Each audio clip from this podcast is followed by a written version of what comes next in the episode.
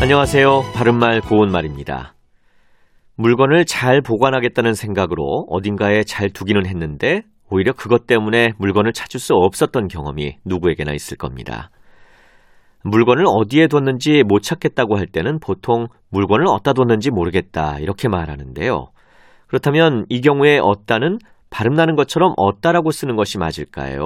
아니면 어 밑에 디귿 받침을 써서 어따라고 쓰는 것이 맞을까요? 네, 이때는 어 밑에 디귿 받침을 쓰는 어따가 맞습니다. 이 말은 어디에다가 줄어든 말인데 어디에다는 어디다로 줄여서 사용하기도 합니다.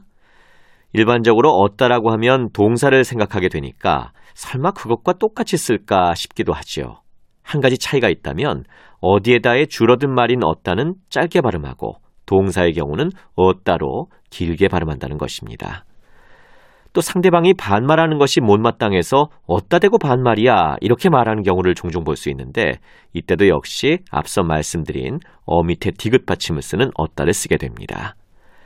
그리고 발음나는 대로 쓰는 어따는 무엇이 몹시 심하거나 하여 못마땅해서 빈정거릴 때 내는 소리로 어따 별 걱정을 다 하고 있네 이와 같이 말하죠. 참고로 아따라는 감탄사도 있는데요. 어따와 비슷하기는 하지만 이보다는 조금 가볍게 내는 소리입니다.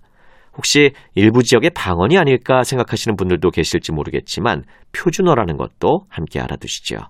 바른말 고운말 아나운서 이규봉이었습니다.